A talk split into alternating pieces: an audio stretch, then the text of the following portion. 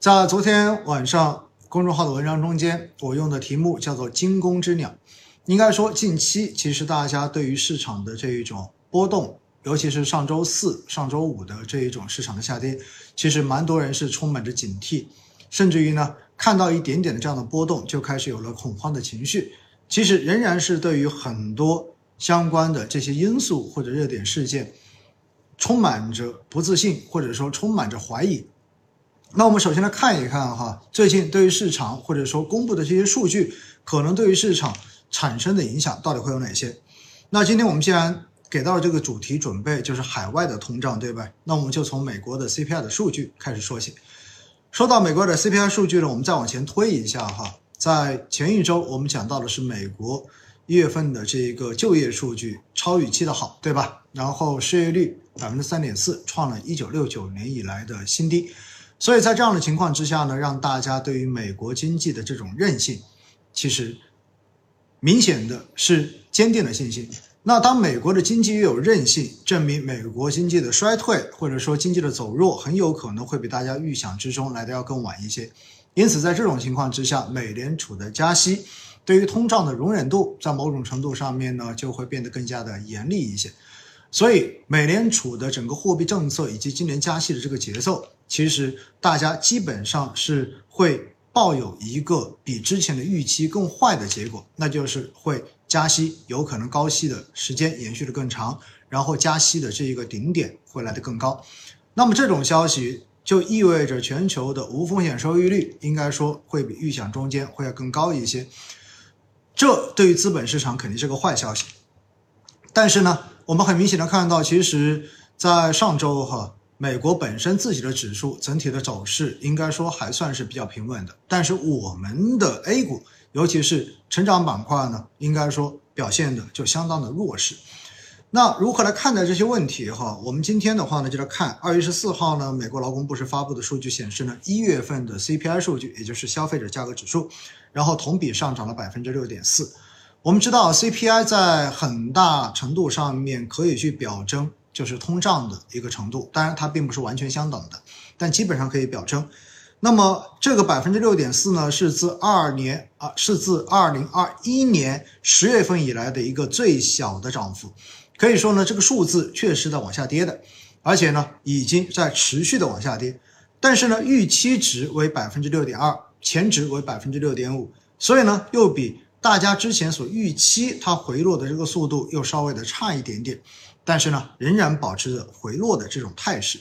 所以呢，同比的涨幅的回落幅度为近七个月，为近七个月以来的一个新低。所以呢，当这个数据出来之后，哈，瞬间就让大家在解读的时候认为美国的通胀是不是有可能会出现一定的反复？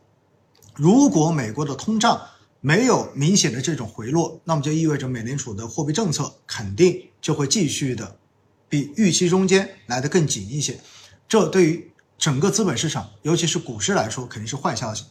所以呢，咱们来看它的 CPI 到底是受了哪些东西的影响，而在未来的这几个月中间，这些因素是否有可能会出现改变呢？那我们就找了一些材料哈，一起来看一看。整体来说呢，实际上。美国一月的核心 CPI 同比上涨是百分之五点六，但是呢，仍仍然啊，虽然是二零二一年十二月份以来最小的一个涨幅，但是呢，远远高于美联储百分之二的政策目标。所以，从美联储的这一个政策目标来看，目前美国的通胀仍然是处在一个高到不可接受的这个点，这是个基本的前提。而在这个通胀的构成中间，其实在之前也跟大家基本上的讲过哈。首先，商品的这个分项呢，在之前连续的下降之后，在这一次出现了一定的回升，所以呢，也就意味着之前我们是觉得美国的商品，因为从数据来看的话呢，它整体的这个价格应该回落的态势是比较明显的，所以认为这一项有可能对于美国的通胀已经不构成最大的一个支撑，有可能它是最大的一个往下拉的力量，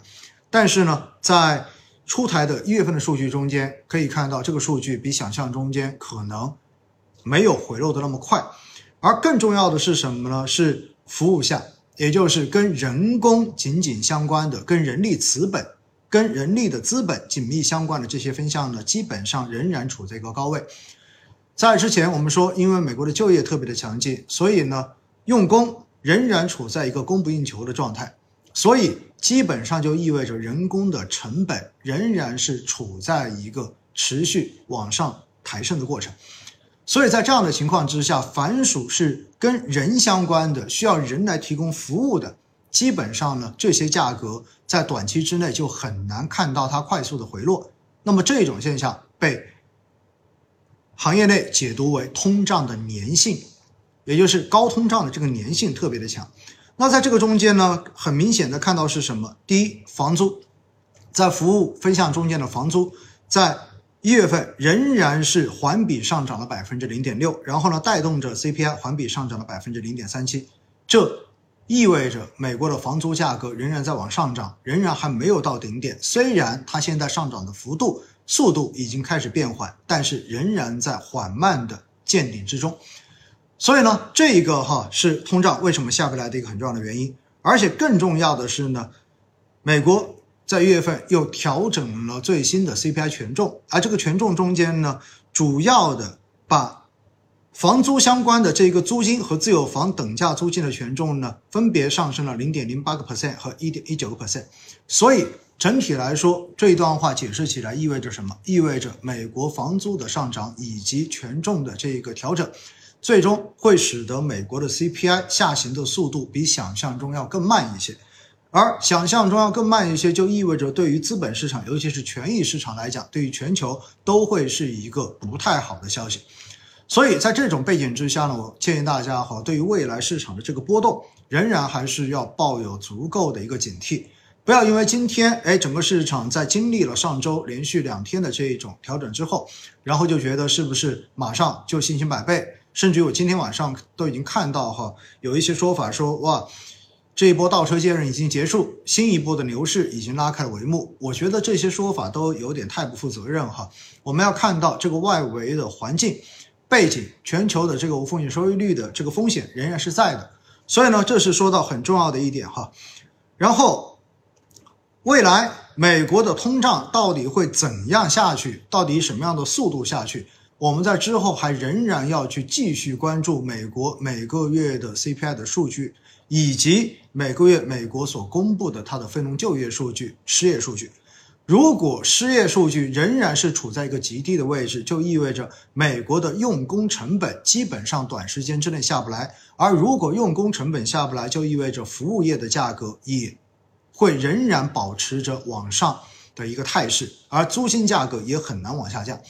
因此呢，美国的这个经济数据跟通胀数据是我们接下来要重点去关心的这个问题。而这个数据的变化，最终会引致美债利率的上升或者是往下，进而影响风险类资产的一个定价。所以呢，这是今天要特别跟大家强调的这一点。至少从目前的数据来看，并不支持说市场在短期之内它能够获得一个非常良好的上涨的外部条件，这个似乎现在是不支持的。